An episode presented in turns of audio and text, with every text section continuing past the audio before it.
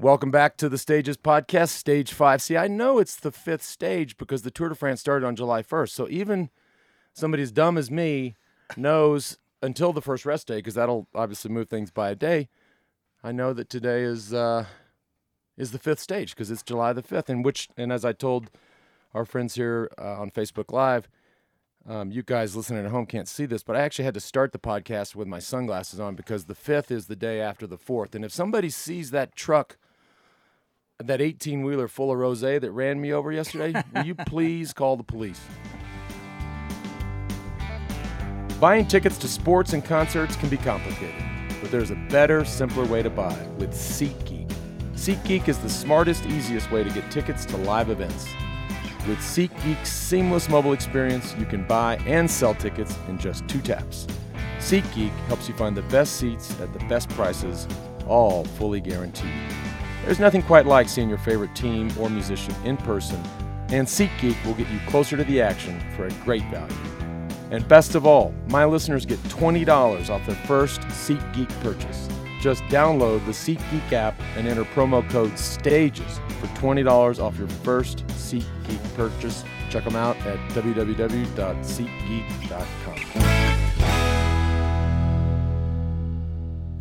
Today didn't disappoint. I thought today was, um, I thought, uh, although I missed the prediction again, and in fact, you know, not only did I miss the prediction, but to me, Nairo Quintana's Tour de France is over. Um, that's probably going out on a limb a bit, but uh, he didn't look good. I think the message here for these riders in this current generation is is the Giro Tour double isn't what it used to be. It isn't physically possible. Well, you don't want to say it's not.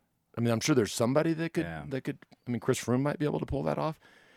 But you're you saw all the riders who did the Giro. They're they're not sharp, and this you know, especially a finish like today, sharp is what you had to be, right? Mm-hmm. Short, steep, punchy. You had to be sharp, and they were just they were just off. The days of doing more than one grand tour are over if you really want results in one. You've got to be peaking at that time.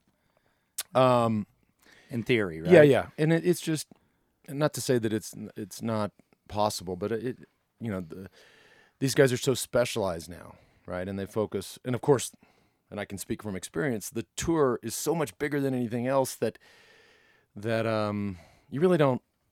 There's no incentive to try, right? I mean, if if if you're Chris Froome and Team Sky, I mean, the the the, the global exposure in and around the tour is hundred times anything else. So you know, from experience as an American and, and riding for an American team, that's all we care. You know, people here in the United States, they don't know what the Tour of Italy is. Hell, a lot of them don't even know what the Tour de France is. So, Right. So But- it's important for people to be peaked at that. And we saw some tired legs as we went up, as they were, had this massive finish. Mm. Like, it was like pitched to 20%, I think, at the end. at the end, at the end, but that's you know, at the end, these guys at the end, they know it's the end, right? It's it's Yeah. and and and you know, I was I gotta say, I was super impressed with Fabio Aru. His acceleration, you know, sometimes these guys make these accelerations in the mountains, and not to call them TV attacks, but they're or maybe they're just trying to size up the competition, soften up the competition. But when he went, he went, he went and kept going. It was it was. Uh, and they didn't just let him go, right? I mean, they were trying to reel him in. I think at the beginning they let him go. yeah, and then they yeah, clearly, too much. you know, nobody nobody tried to go with him. Yeah. There was no, uh, there was no acceleration of tempo or no no no increase in tempo from behind. So they they let him get a gap, perhaps thinking that he he would come back on his own or Did they not think he's an overall threat? No, they- because now he's 12 seconds behind. He's absolutely an overall threat. This, All this right. is a kid who's won a Grand Tour. This is so not. how do they? Why do they let him go? um, Why again, did? Why did? Did- Could Froome just not answer that? No, I think he, you know, he showed later on that he was Froome and Porte, and uh, and others showed that they were strong. Um, I, I think he could have gone, but I, I, you know, yeah, they may. You know, he, he uh, I mean, This is something to watch. It's a, Aru in the mountains is something to watch. he's asserted himself. He was one of the ones who disappointed in, in the stage one opening time trial. Um, but that acceleration today, and to be able, even though it was only right, only a move of a couple few kilometers, it's still significant. He showed that that he has um, quote unquote power. And so if you're Froome, are you just keeping an eye on somebody like that? You got to be watching the time gap. So it's like they may, have let him go off the off the front for a second, but they're watching it. The next one, he's watching the Well, time gap. They won't let him go again. They won't let him go. No, yeah. and, and if he goes again alone, it's because they can't follow. Okay. Yeah. They might have let him go a little bit today. And then somebody like Froome can make up some gap in the next time trial too over somebody like Well, there's only one other time trial. It's, a, Yeah. it's the day before Paris. It's 23 kilometers, 20, I think 22 and a half kilometers, Yeah. which is is uh, also a technical time trial. Um, but that's that's short. I mean, you got to pay attention. I mean, if if any quote unquote climber that ha- say potentially has the yellow jersey going into that time trial, they'll find they'll figure out a way to time trial for 23 kilometers. Yeah. They, yeah, they always do. And uh, no, they, they- again, I'm going to repeat it. They won't let him go in again uh, alone, and if they do, it's because they can't follow. And for those who didn't see it, it was an uphill finish, very, very steep. Aru just attacks, and nobody could go with him. A couple people we saw break. We saw Quintana crack a bit. You, And you saw Bauke Mollema, who's who again did the Giro. There's a rider who was for for almost the whole tour last year was uh, set in second, and uh, Contador couldn't go with him, couldn't Contador- answer. The, the Pistolero didn't have didn't have bullets today, although he did come back a little bit at the end. yeah. Pistol wasn't firing. No, we've seen. I mean, I think we see who, uh, you know, who's going to contest this, the yellow jersey. Okay, let's talk about some things where they were leading up to it, up to that uh, uphill sprint finish that uh, was going on, and that's Yeah. some of the team tactics. So, a lot today we saw BMC on the front. Right. Why was that? You, that's a great question. That's a great question, and not. I mean, I said yesterday that, that it's Sky's responsibility today to control that race. I mean, Sky must be going. Is it December twenty fifth or is it July fifth? What are they doing? Why? Mhm. Why are? Why are you? What can you guess that they were doing? What do you that you know they were setting up the stage for uh, for their lead rider Richie Porte, but that's not their responsibility. It wasn't a good let strategy. those, those poor guys that are sitting on the front, those six guys that are pulling, probably- They're that like, comes over that comes over the radio like, all right, boys, let's go to the front, and they're everybody pissed. looking around going, did, do we get the radios mixed up here? Because we're on BMC. Mm-hmm. Uh, that makes no sense to me. Interesting. And and it wasn't slow. And I, I noted to you earlier, JB, this this t- almost every one of these stages has finished ahead of the projected time, which um, it's great for the fan at home that wants to get on with their day. But that also really means that this they are not going easy Right? This is a, overall, it's a very fast tempo tour. so far. So far, I mean, you know, some of these days, I mean, when you look in the race book, you have the projected finish times, and they then they they base that on you know three different average speeds like 40 42 44 right? So this is all you know so far we're we're way ahead of the fastest projected time. Another team that was doing some work on the front, caught you a little off guard, was Quickstep, and they had a guy in the break. What's going on there? yeah again uh setting the race up for dan martin. Dan martin who little little um you know i don't i don't think a lot of people realize dan martin is irish. He is stephen roche's nephew uh, which I just think is interesting. You just asked me about the possibility of doing um, the Giro and the Tour, winning them back to back. Stephen Roche won the Giro, the Tour, and the World Championships, which has only been done, I think, a couple few times. But uh, so Dan Martin, he, he- you know, he, he comes from a cycling family, but you know, Quick Step was, uh, you know, trying to set him up. He's right. He, look, he got got second place. He put four seconds into Chris Froome and Richie Porte. And this is a kid who, when he made the move from Garmin to Quickstep, his career uh, really took off, and uh, he, he's a he's a he's a winner and a, and a scrapper, and uh, so that's what they were doing. Why is the number 51 significant? Yeah. So who who was wearing? Uh, oh, Aru's wearing fifty one. Fabio Aru's wearing fifty one. You know, for a long time, number fifty one was the most common. Or, or was the was the was the how am I? Let me say this right. It is, it is I'm still a little nicked up. Fif, number fifty one was the winningest number in the history of the tour. Outside of number one, Well, as a I think returning I think for a long time it was even more than number one, but now, um, you know, now number one is probably the winningest number. But if six, you're not, six of those went away. and one 181 went away. We think, but um, but before that, n- number 51 is a very famous number. It's So just- and and you know it's a lucky number. don't don't think that that that somebody on um, Aru's team did not tell him uh, the significance of number 51. But Really? Yeah, yeah. It's it's kind of a, a Are- superstition. Are the, the He could win this Tour de France. really? Yes. Are the pro touring cyclists very superstitious? That's well, an at- example. Yeah, of course. Look at the kid wearing number 13. This poor sap. He's got one of the numbers turned upside down. You guys, when you, he was in the, he was on TV the other day, and I noted that he, you know, they get freaked out about stuff like that. Oh, he was intentionally upside down. That number. What do you think he? I'm gonna. Hey, I'm I've, I've pinned a number upside down. Well, Trust I'm, me. I'm glad you bring it up. These numbers do not pin on. they, they're So stick on. They're stick-ons. It's the most annoying thing, not so much for the rider, but for the staff that has to do the laundry. That they stick on and they stay stuck on. So the, the Really? whatever the sticky crap is, mm-hmm. it just makes a mess. So he stuck that number 13 on To undo down. the bad luck Yeah. of number 13. Yeah. Something else I didn't know about that I observed today is I was like, what is hanging out of that guy's jersey? We're sitting there watching. You may have stepped out for a second, and Dave Bulge was with us, and he's like, oh, that's an ice pack. That's a pantyhose full of ice. So let's talk about I that. was, I was And let- gone for that. and let's talk about the heat. They were talking about the heat, which, depending on where you live in the world, 90 degrees can sound really hot or like nothing.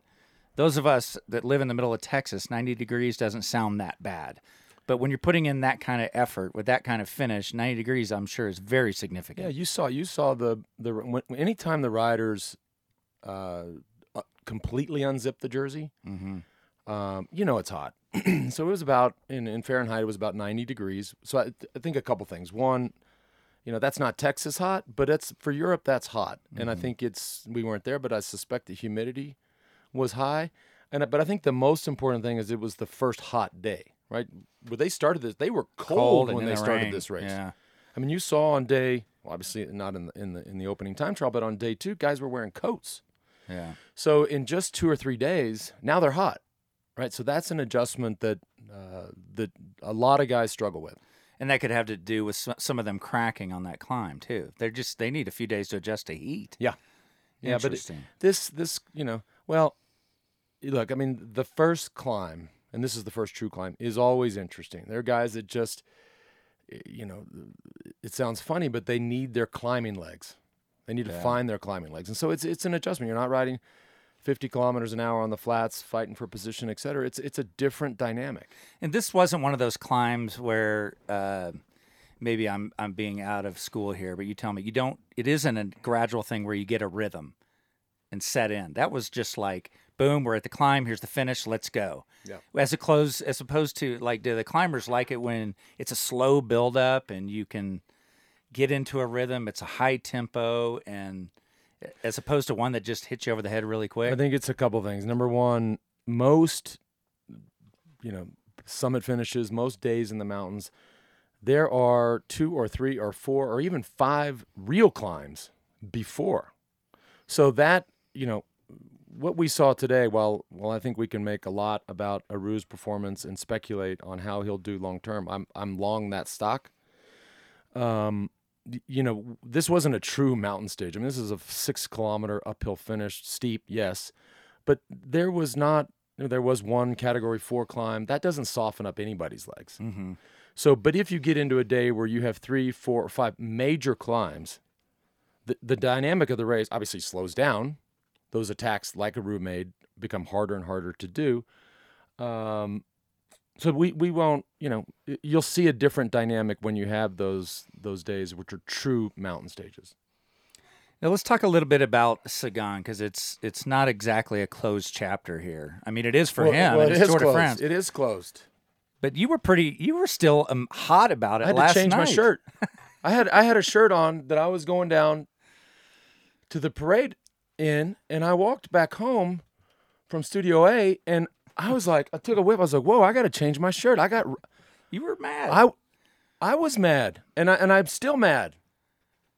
and what a quick. and I'm not going to say any bad words because I got that email from the mom who w- listens at home with her kids, and I used a bad word yesterday because I was I was mad, and I'm still mad.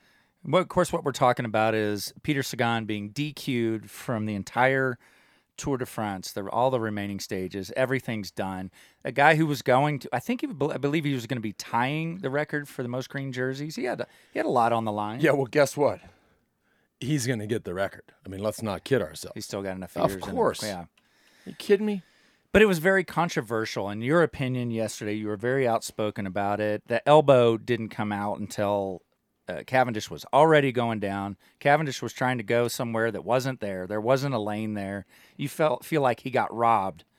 And even last night, I mean, it was like I, I don't want to. I don't want to. I'm not picking sides. I think the decision's wrong. I, I'm a fan of Mark Cavendish. He's a he's a personal friend, you know. And I don't know Peter Sagan. I raced with him. I had a little bit of crossover with him, but I don't know him. I'm just saying the the call by the jury was wrong. Well, now they're both out of the race. By the way, too. right. Not only is Sagan the biggest athlete in this game, most you know, draws the most attention, et cetera, et cetera, but so is Mark Cavendish. So they just lost two of the biggest stars of the race. Kind of shooting themselves in the foot as far as bringing in fans, huh? Well, here's Peter Sagan's press conference from yesterday. I love this guy's accent. Of course you do. How can you not? I- He's so entertaining. I don't make a rape. I think he says that at the in the interview. If he, right. I want to hear it now because if he says that, wow. All right. This was his press conference yesterday after finding out he's been disqualified. Then, uh, first of all, hello everybody. Thank you to come here. Sorry to, yeah, I didn't do some uh, some report yesterday, yesterday or something, but I think was uh, not good time. And uh, today, what I can do, I can just accept the decision of the jury, but for sure I am not agree with them because I, I think I didn't do something wrong in the in the spring. What is very bad uh, Mark, yeah, fell down, and uh, that is important if uh, he can uh, recover well. I'm sorry for that, but it was uh, how you see already also on the internet. It was uh, yeah crazy sprint. it's not the first one like that, and it's not last last one like that. And uh, so I yeah, wish to Mark uh, recovery well, and uh, and that's it. That is it. A lot I of the, I don't deduce a rape. a lot. I think that's what he said. That's just I can't tell what he's saying. I love it. But a lot of comments I was seeing on our Facebook feed from yesterday is hmm. people were referring to the countless number of elbows that Cavendish is throwing. It's part of the sport. It's not neither one's good or bad. They both are and I went back and I was listening to something from the day before, stage 3, and you were talking about Sagan and needing to have that aggressive sprint attitude and throw your elbows and elbows to give you space. yeah. And I and I think that why is Rob Kardashian trending on Twitter? That's what that's weird. Is that's off subject, right? It is a No, little but bit. the uh, the because I wanted to look at something on Twitter, but the elbow, you know, that gives you space, and I do think, and we don't need to talk about this really anymore, but I do think that that elbow, that elbow didn't knock down Mark Cavendish. Cav was on his way down. I did see an interesting tweet from somebody, and I- and you know, you're big into these barriers, et cetera, but they have these. I haven't seen, and maybe I haven't paid enough attention, but now they have these. These sort of red, these pop outs where that, that have ads and have their sponsors on them. They I saw that, the one that he hit. jut out. So he he did hit that. It, it absorbed his fall a bit. Yeah, Not or- not or- enough to keep you from or took him. uh, What if the thing's not there? Yeah. So who knows? I mean, but but I, I the elbow didn't take him down, and we're not gonna we're, we're gonna stop talking about this. But and and I do think that the elbow was him actually trying to catch him. He was also losing it a little bit. What do you do if you're Sagan though? Do you just go home and, and start planning for and get in the Vuelta? Uh, well, I don't know. I'm sure. I'm sure. he's such a, a free spirited dude. He's you know, he's probably thinking, okay, cool. My season's over. Yeah, no, I'm gonna go sit on the beach for a few weeks. Okay. And, he, and by the way, no, you know what he's thinking? I think I got this right. Either his wife's pregnant or he just had a baby. I think he just had a baby. So he probably say, all right, cool. I'm going to go home and hang out with my new baby. You know, the other day we talked about, well, we talked about it a couple times, and- I, I just sort of uh, was curious or wondered if these sprinters get scared. mm-hmm. I just assumed it's it's so fast and so sketchy that they have to get scared. And then I got this text from Lawson Craddock, young young professional on on Cannondale, who also lives in Austin, who sent me a, uh, a text and said, "Sprinters, sprinters don't get scared." I posted that on my Instagram. I'm like, yeah, oh my god, that's insane if they don't get scared. I just got a direct message from Greg Henderson, who Greg, thank you for tuning in. Uh, Greg raced on the Pro Tour for a long time. Uh, he's now racing, I believe, here domestically for a, a domestic team. He's an Australian guy. He says to me on this DM, he says, "Should I do it with the Australian accent or not?" Sure, try it. What the heck? Nah, people make fun of me. um, sprinters do get scared, mate. Mate. 5K to 2K is freaking scary. When lead out is open, it's all adrenaline that takes over. When you're in a position to win, you never actually think consciously. It's instinct from that point. Mm-hmm. So here's a guy who's sprinted against the best in the world and, and also later in his career was was was part of that train. He was like the he was the Mark Renshaw for cabin. He's the last guy. Mm-hmm. Which you're, if you're the last guy to pull off, you're in the sprint. Right. And so interesting perspective. He says it is scary. Yeah. It's terrifying. Yeah. It's got to be terrifying. Yeah. But I think it's he says you know they don't think consciously. Well, it's you instinct at that. I mean, you see it happens so fast. And even in watching it, not to go back to it again, but that's why people thought that that elbow knocked down Mark Cavendish because it happened so fast. It mm-hmm. only only if, if we didn't have slow mo and replay, we'd have thought he knocked him down with his elbow. But when you go back and look at it, that didn't what happened. Have I mentioned that I disagree with this decision to kick him out no, of the you tour? haven't mentioned that. Let us okay, know well I about it. disagree. Okay. I'm going to send an email in so to, one to, of the to Stages Podcast at We Do Sport. I'm going to send an email in. well with Sagan getting kicked out, this this comes into play as we look at tomorrow's finish. Yep. Which you say is very technical. Well, I, you know, it is. it- I'm look. I'm. I'm looking at. We don't know how. I mean, we're not there. We're, you know, I. I do. I will say I enjoy uh, Christian Vande Velde's uh, when they film him riding through the finish and kind of going turn by turn. I think that's super compelling. I would love. You know, we don't have that opportunity to do that on this show. So all we do is look at the book. You know, when I look at this book, I see a lot of turns in the last seven kilometers. You see a sharp left at 2K to go. You see a roundabout, right, which is like the worst thing, uh, it, with 1K to go. And then it almost appears, for our friends on Facebook Live, you can actually look at it. It almost appears at like 200 meters before the finish, there's another roundabout. So surely, I'm thinking it got removed. they're going to take that out. I mean, you can't have a, a, a roundabout with 200 meters before the finish. Or it's going to be carnage. It has it has to be gone. Yeah. We could probably Google. No, it wouldn't. Yeah. Anyways, we'll see tomorrow. But it, it's this uh, looks a little technical to me. So does that kicking Sagan out where I was going with this? Does that send a message to any other of the sprinters? Did were they using him as an example of, you know, don't you cannot be that physical in a sprint, or does it matter? It's business as usual tomorrow. Oh my God! Hang on one second. I just I just got a DM from George Hincapie. George, I thank you. George is tuning in live. He must be catching the Facebook feed. Yeah, he's live on Facebook, uh, and I really messed this up. He says it's a New Zealand accent, bro. Oh, word for word. sorry, sorry to Greg Hinder. That's like the worst insult you can you can say about an Aussie is is or about a Kiwi is call him an Aussie. That's serious. I'm blaming the fourth for that. I- I'm taking the fourth on that one. Yeah, Kiwi. Jeez. Okay, sorry. all right. Let's wrap up talking about this finish tomorrow and your predictions, and then I've got some comments I pulled from Facebook Okay. that I'd love to bounce off. I'm going with Kittel again. I think I, I just although this kid yesterday, Demare, this French kid, granted that was not a normal sprint. It was a it was uh it was as we said yesterday a race of 20 guys. But did you I mean, it wasn't like he was sprinting against a, you know a bunch of uh, you know bellhops. I mean, he was he was sprinting against some fast people. He was moving. By the way, too,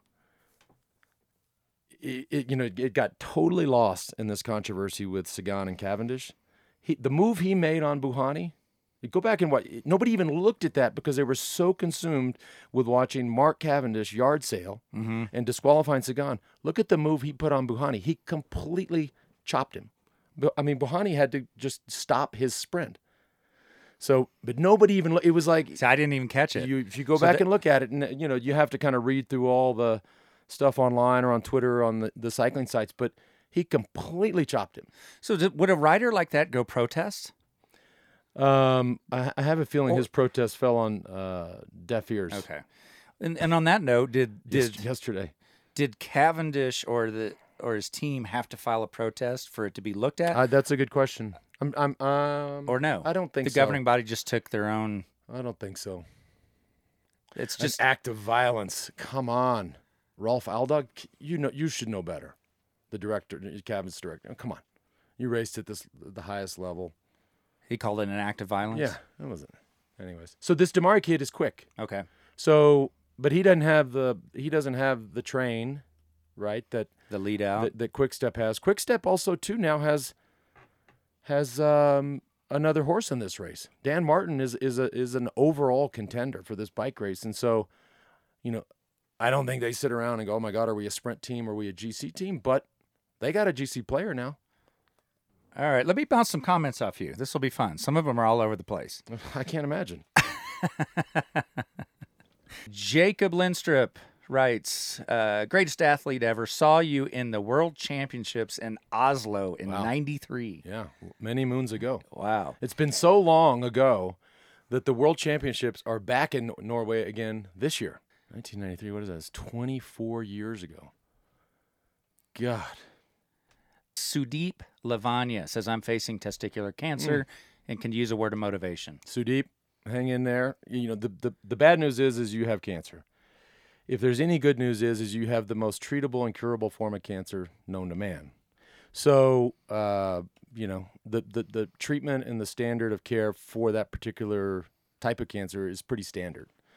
And with that standard care, you have cure rates in the 90 plus percentile. So, There you go, just you can you can you can hang on that one and then just know that uh, you know every all of us here in studio a everybody listening on facebook live or listening on itunes or whatever sudeep Sudeep. sudeep strong hashtag sudeep strong There Get it. you go. Yep. Uh, Arnaud Wolford writes, There is only one boss, and his name is Bruce Springsteen. Lance is a good second, though. Dan Lavelle writes, i hope he doesn't want me to argue about that No, no, you Okay, can't argue no, that. no, I didn't no, think you would. no Dan Lavelle writes, uh, "How do you have? How have you been with keeping your French going? Are you losing it, or do you have anyone to It wa- practice it, with? no, i can't it was so bad from the get-go that i couldn't have lost it, It wasn't even. Li- you lived there for a good length of Yeah. time and never got good.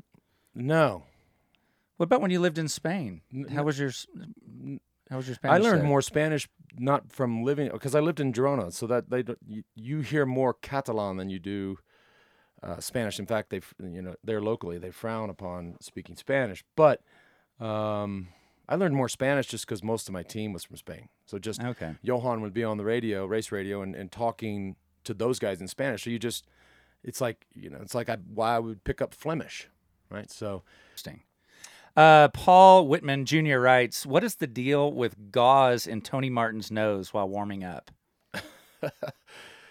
Oh, you know, for the TTs, uh, you know, they, what they do is they, I don't know if it's gauze or if it's like a cotton swab. Mm-hmm. They'll take it and they'll dip it in some sort of like a, uh, like a menthol or something that opens up the nasal passages. And so that back in the day, you saw everybody do it. It's Yeah. rare. It's rare that you see people uh, do that now, but that's um, he's kind of old school. I can see why he still does that. I, I And- didn't notice that. And uh, on that note of warming up, something that people are curious about when you have a, a summit finish is you've got to cool down. Yeah, I think it's a great point, and and um, actually Todd duBoef, who's in our studio with us today, the president of Top Rank Boxing, asked me about. it. He's like, "Why why are they riding more? Haven't they had enough?" Right. And um, I mean, the reality is is is obviously today is a is a shining or a, a solid example. When you have a finish like that, that's uphill, finishes with twenty percent, they are going as hard as they can go.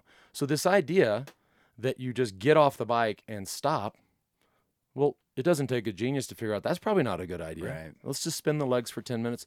You know, I, I suspect uh, most of the guys now do it on every stage. And it just, you know, even the flat days, they're so fast and so intense. They are going hard. I mean, there may not be a selection in the group, but they're going hard. So uh, hop on the trainer, the roller, whatever it is, spend five, ten minutes just to kind of flush out that lactic acid. And, and I, I think it makes a big difference uh, going into the next day. I think on an upcoming podcast, and we do have a lot of time. We're only five you know, stages into this. Yeah. We'll get into some of that pre and post ride uh, practices because And- cyclists are weird. Their feet are in the air all the sure. time, and That's it's just sure. weird. You, you know? You know, you know, you know what's interesting too, and I'll just make note of this. Not that we would ever see this, or even a viewer on uh, at home, but if you're at the race and you see, and it's a flat day, and it's later in the tour, and you see a guy warming up for a 200 kilometer stage, guess guess who's the first one to attack? he's going at the gun. He's going from the gun. yeah, it's a dead. So typically you see it later on when teams haven't won a stage, a rider hasn't, you know, they they they're wanting something. When you see homeboy out warming up, you know who's going. I don't know. Yeah. Rob Ayers writes, "What's the best beer to drink while watching the Tour de France?"